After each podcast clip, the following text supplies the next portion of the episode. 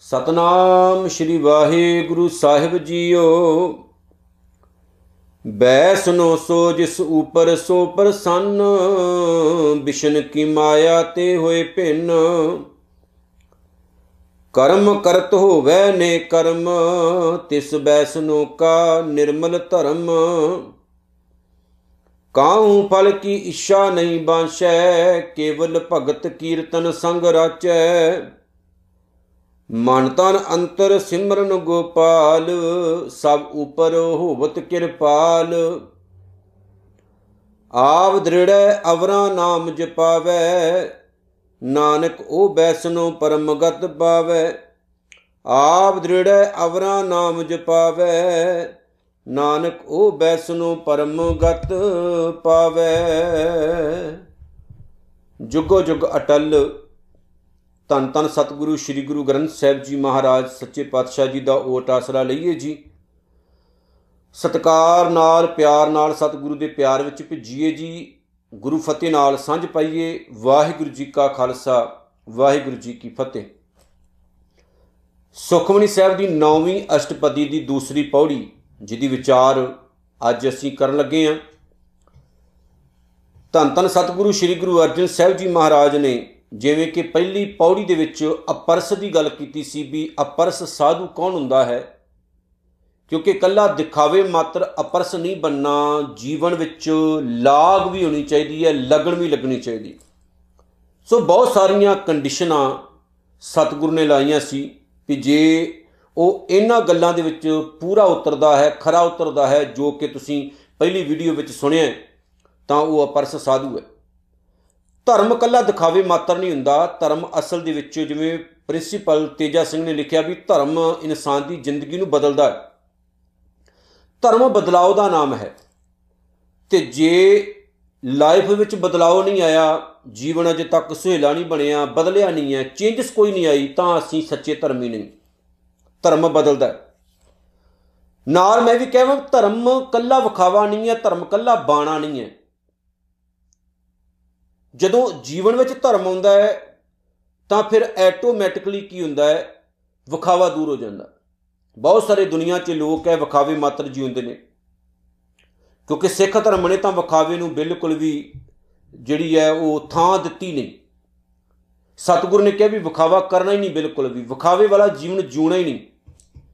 ਵੀ ਜਿੱਦਾਂ ਦਾ ਤੂੰ ਅੰਦਰ ਹੈ ਨਾ ਉਦਾਂ ਦਾ ਤੂੰ ਬਾਹਰ ਹੋਣਾ ਚਾਹੀਦਾ। ਜਿੱਦਾਂ ਦਾ ਤੂੰ ਬਾਹਰ ਹੈ ਉਦਾਂ ਦਾ ਤੂੰ ਅੰਦਰ ਹੋਣਾ ਚਾਹੀਦਾ। ਨਾ ਕਿ ਅੰਦਰ ਕੁਝ ਹੋਰ ਹੈ ਤੇ ਬਾਹਰ ਕੁਝ ਹੋਰ ਹੈ।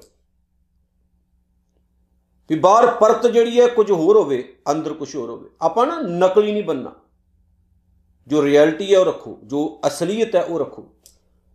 ਸੋ ਇਹ ਸਾਰੀਆਂ ਗੱਲਾਂ ਸਮਝਾਉਣ ਦੇ ਲਈ ਸੁਖਮਨੀ ਸਾਹਿਬ ਦੀ ਪਾਵਨ ਬਾਣੀ ਰਚੀ ਗਈ। ਗੁਰੂ ਅਰਜਨ ਸਾਹਿਬ ਨੇ ਜੋ ਅੱਜ ਕਿਰਪਾ ਕੀਤੀ ਹੈ, ਅੱਜ ਦੀ ਪੌੜੀ ਦੇ ਵਿੱਚ ਉਹਦੇ 'ਚ ਗੱਲ ਕੀਤੀ ਗਈ ਹੈ ਵੈਸ਼ਨੋ ਦੀ, ਵੈਸ਼ਨਵ ਭਗਤ। ਬਹੁਤ ਸਾਰੇ ਲੋਕ ਨੇ ਵੈਸ਼ਨਵ ਭਗਤ ਨੇ। ਵੈਸ਼ਨਵ ਭਗਤ ਕਿਹਨੂੰ ਕਹਿੰਦੇ ਨੇ? ਜਿਹੜਾ ਵਿਸ਼ਨੂੰ ਦਾ ਉਪਾਸ਼ਕ ਹੈ।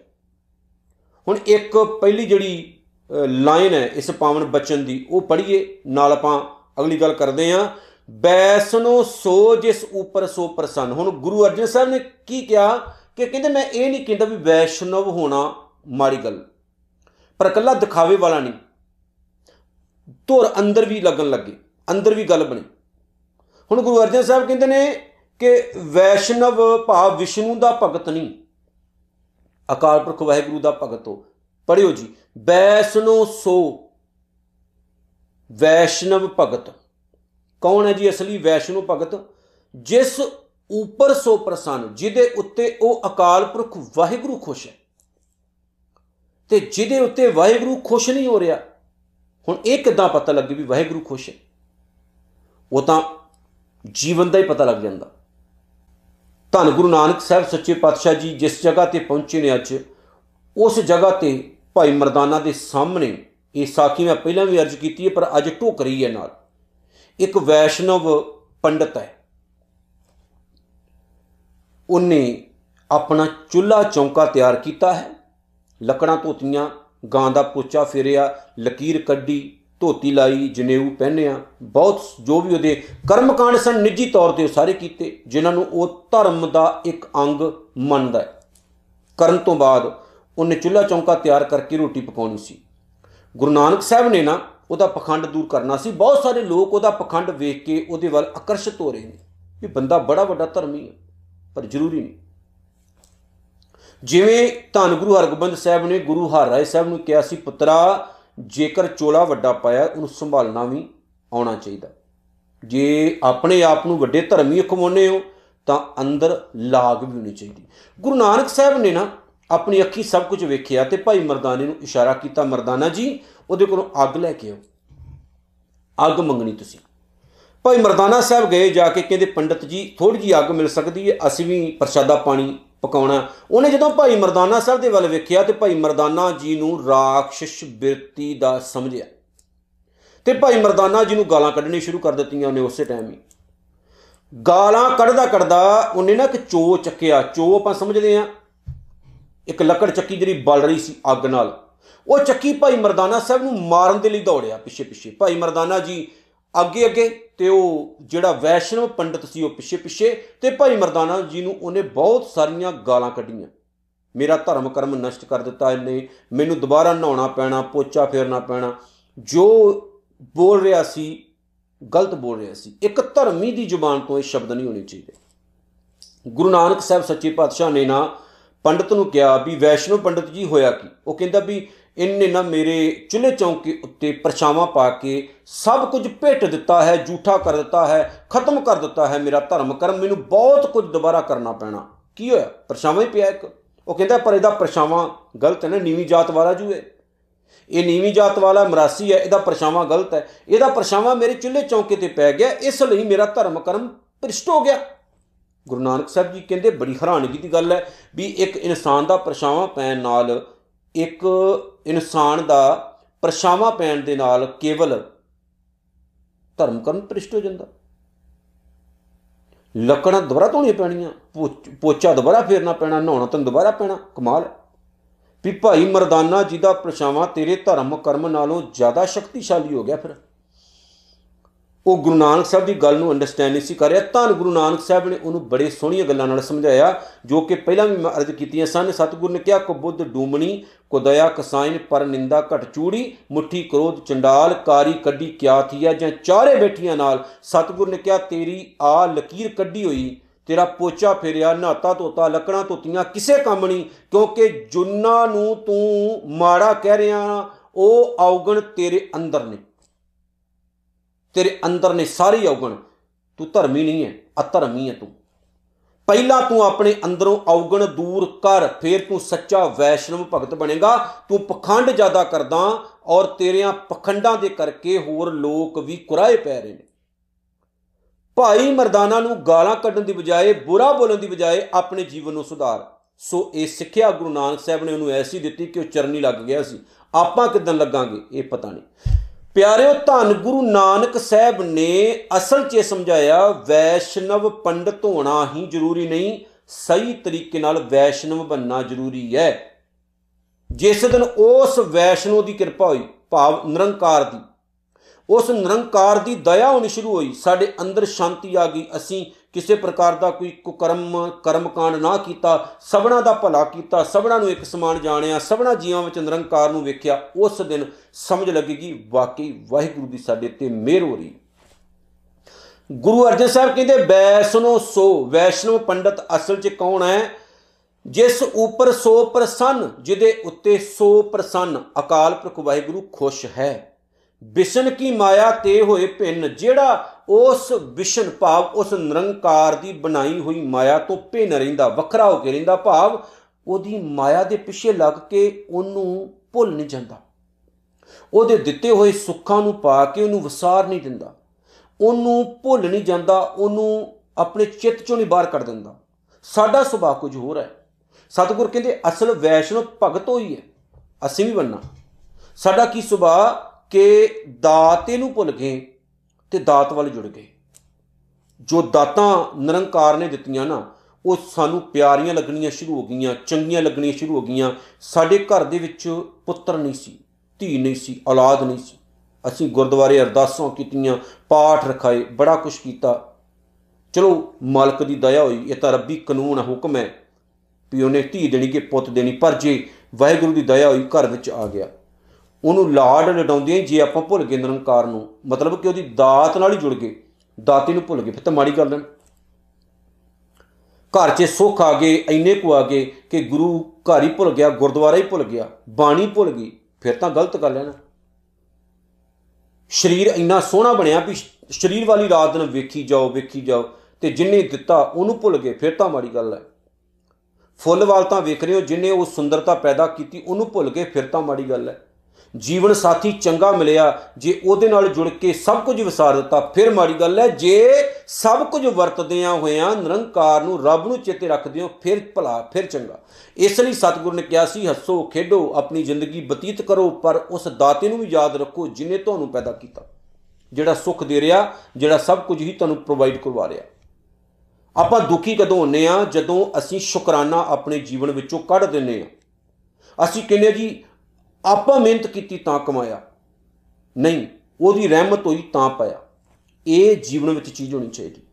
ਧੰਨ ਗੁਰੂ ਅਰਜਨ ਸਾਹਿਬ ਜੀ ਮਹਾਰਾਜ ਅੱਗੇ ਕਹਿੰਦੇ ਨੇ ਜੀ, ਪਿਆਰਿਆ, ਵੈਸ਼ਨਵ ਭਗਤ ਉਹ ਹੈ ਜਿਹੜਾ ਇਨਸਾਨ ਰੱਬ ਦੀ ਦਿੱਤੀ ਹੋਈ ਮਾਇਆ ਤੋਂ ਭਿੰਨ ਰਵੇ। ਭਾਵ ਉਹਨੂੰ ਵਰਤੇ, ਖਰਚੇ ਲੇਕਿਨ ਉਹਦਾ ਅਸਰ ਇੰਨਾ ਨਾ ਕਬੂਲੇ ਕਿ ਦਾਤਾ ਹੀ ਭੁੱਲ ਜਾਏ।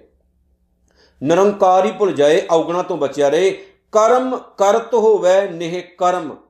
ਧਰਮ ਦੇ ਸਾਰੇ ਕੰਮਕਾਰ ਕਰੇ, ਉਹਨਾਂ ਤੋਂ ਫਲ ਦੀ ਇੱਛਾ ਨਾ ਰੱਖੇ। ਹੁਣ ਆਪਾਂ ਕੀ ਕਰਦੇ ਆ ਸਾਡਾ ਸੁਭਾਅ ਹੁੰਦਾ, ਆਪਾਂ ਕੁਝ ਕਰਦੇ ਆ ਨਾਲ ਆਪਾਂ ਕਹਿੰਦੇ ਫਲ ਮਿਲਣਾ ਚਾਹੀਦਾ ਉਹਦਾ। ਸਾਡਾ ਕੰਮ ਹੈ, ਆਪਾਂ ਕੰਮ ਕਰੀ ਜਾਈਏ, ਨਿਰੰਕਾਰ ਆਪੇ ਕਿਰਪਾ ਕਰੇਗਾ। ਮਿਹਨਤ ਕਰੀ ਜਾਓ, ਕਿਸੇ ਵੀ ਇਨਸਾਨ ਦੀ ਕੀਤੀ ਹੋਈ ਮਿਹਨਤ ਨਸਫਲ ਨਹੀਂ ਜਾਂਦੀ, ਅਸਫਲ ਨਹੀਂ ਜਾਂਦੀ। ਪਰ ਜੇ ਸੁਭਾਅ ਇਦਾਂ ਦਾ ਰੱਖਿਆ ਵੈਸ਼ਨਵ ਭਗਤ ਕੀ, ਜੇ ਬਣ ਗਿਆ, ਵੀ ਜੋ ਆਪਾਂ ਕਰੇ, ਨਾਲ ਦੀ ਨਾਲ ਸਾਨੂੰ ਫਲ ਮਿਲੀ ਜਾਏ, ਨਾਲ ਨਾਲ ਨਾਲ ਨਾਲ ਸੇਵਾ ਥੋੜੀ ਮੰਗਣ ਬਹੁਤਾ। ਮਹਿਲ ਨਾ ਪਾਵੇ, ਕਹਿ ਤੋ ਬਹੁਤਾ। ਸੇਵਾ ਘੱਟ ਹੈ, ਮੰਗਣਾ ਜ਼ਿਆਦਾ। ਸੋ ਜੀਵਨ ਐਦਾਂ ਦਾ ਹੋਵੇ ਕਿ ਸਭ ਸਬਰ ਸੰਤੋਖੀ। ਸਬਰ ਹੋਵੇ ਜੀਵਨ 'ਚ, ਸੰਤੋਖ ਹੋਵੇ ਲਾਈਫ ਦੇ ਵਿੱਚ, ਫਿਰ ਗੱਲ ਬਣਦੀ ਹੈ। ਔਰ ਵਾਕਈ ਪਿਆਰਿਓ ਜਿਨ੍ਹਾਂ ਦੀ ਜ਼ਿੰਦਗੀ 'ਚ ਸਬਰ ਤੇ ਸੰਤੋਖ ਹੈ, ਉਹ ਹਮੇਸ਼ਾ ਖੁਸ਼ ਰਹਿੰਦੇ ਨੇ। ਖੁਸ਼ੀ ਦਾ ਸਭ ਤੋਂ ਵੱਡਾ ਰਾਜ ਹੀ ਹੈ, ਸਬਰ ਸੰਤੋਖੀ ਹੋਣਾ।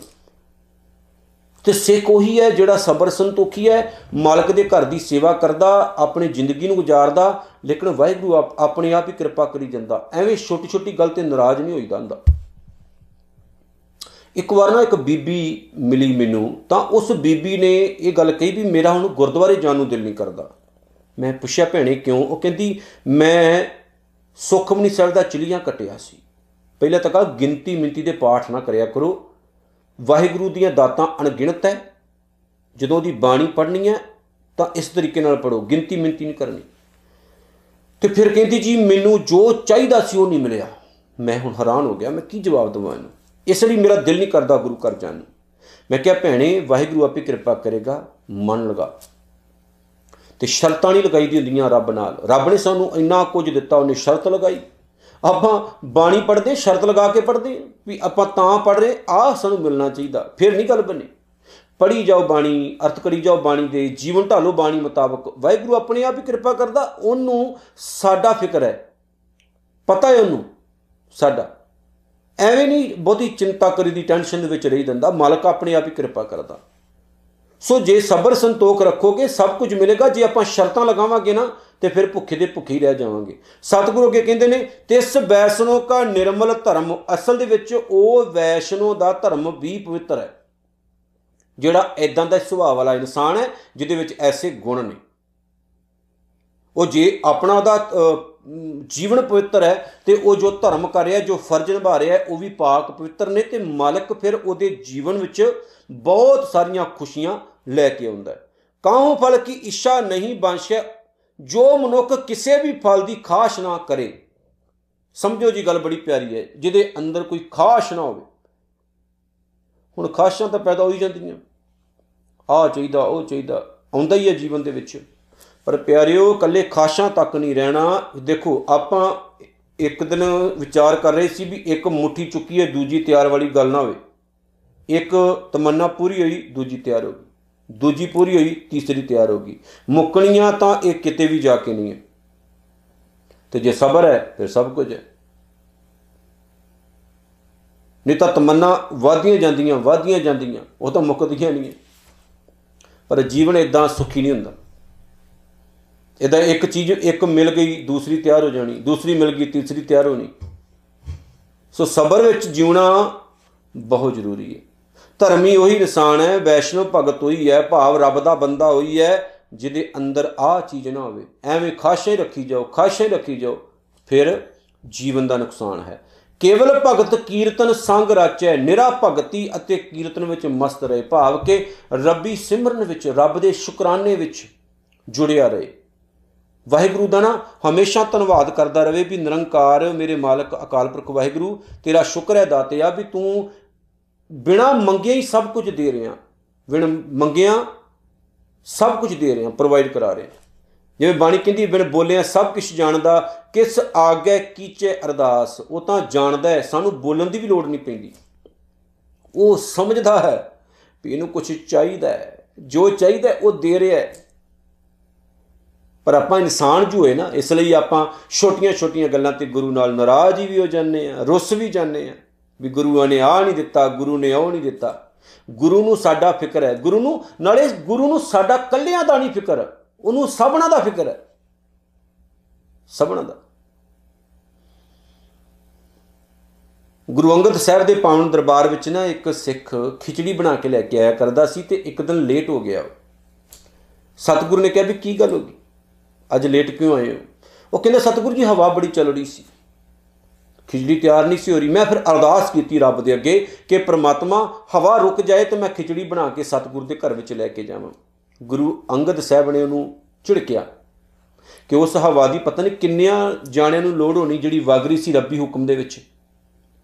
ਵੀ ਆਪਣਾ ਕੰਮ ਸਵਾਰਨ ਕਰਕੇ ਕਿਸੇ ਦਾ ਨਹੀਂ ਵਿਗਾੜਨਾ ਸਿੱਖਿਆ ਤੋਂ ਹੀ ਮਿਲਦੀ।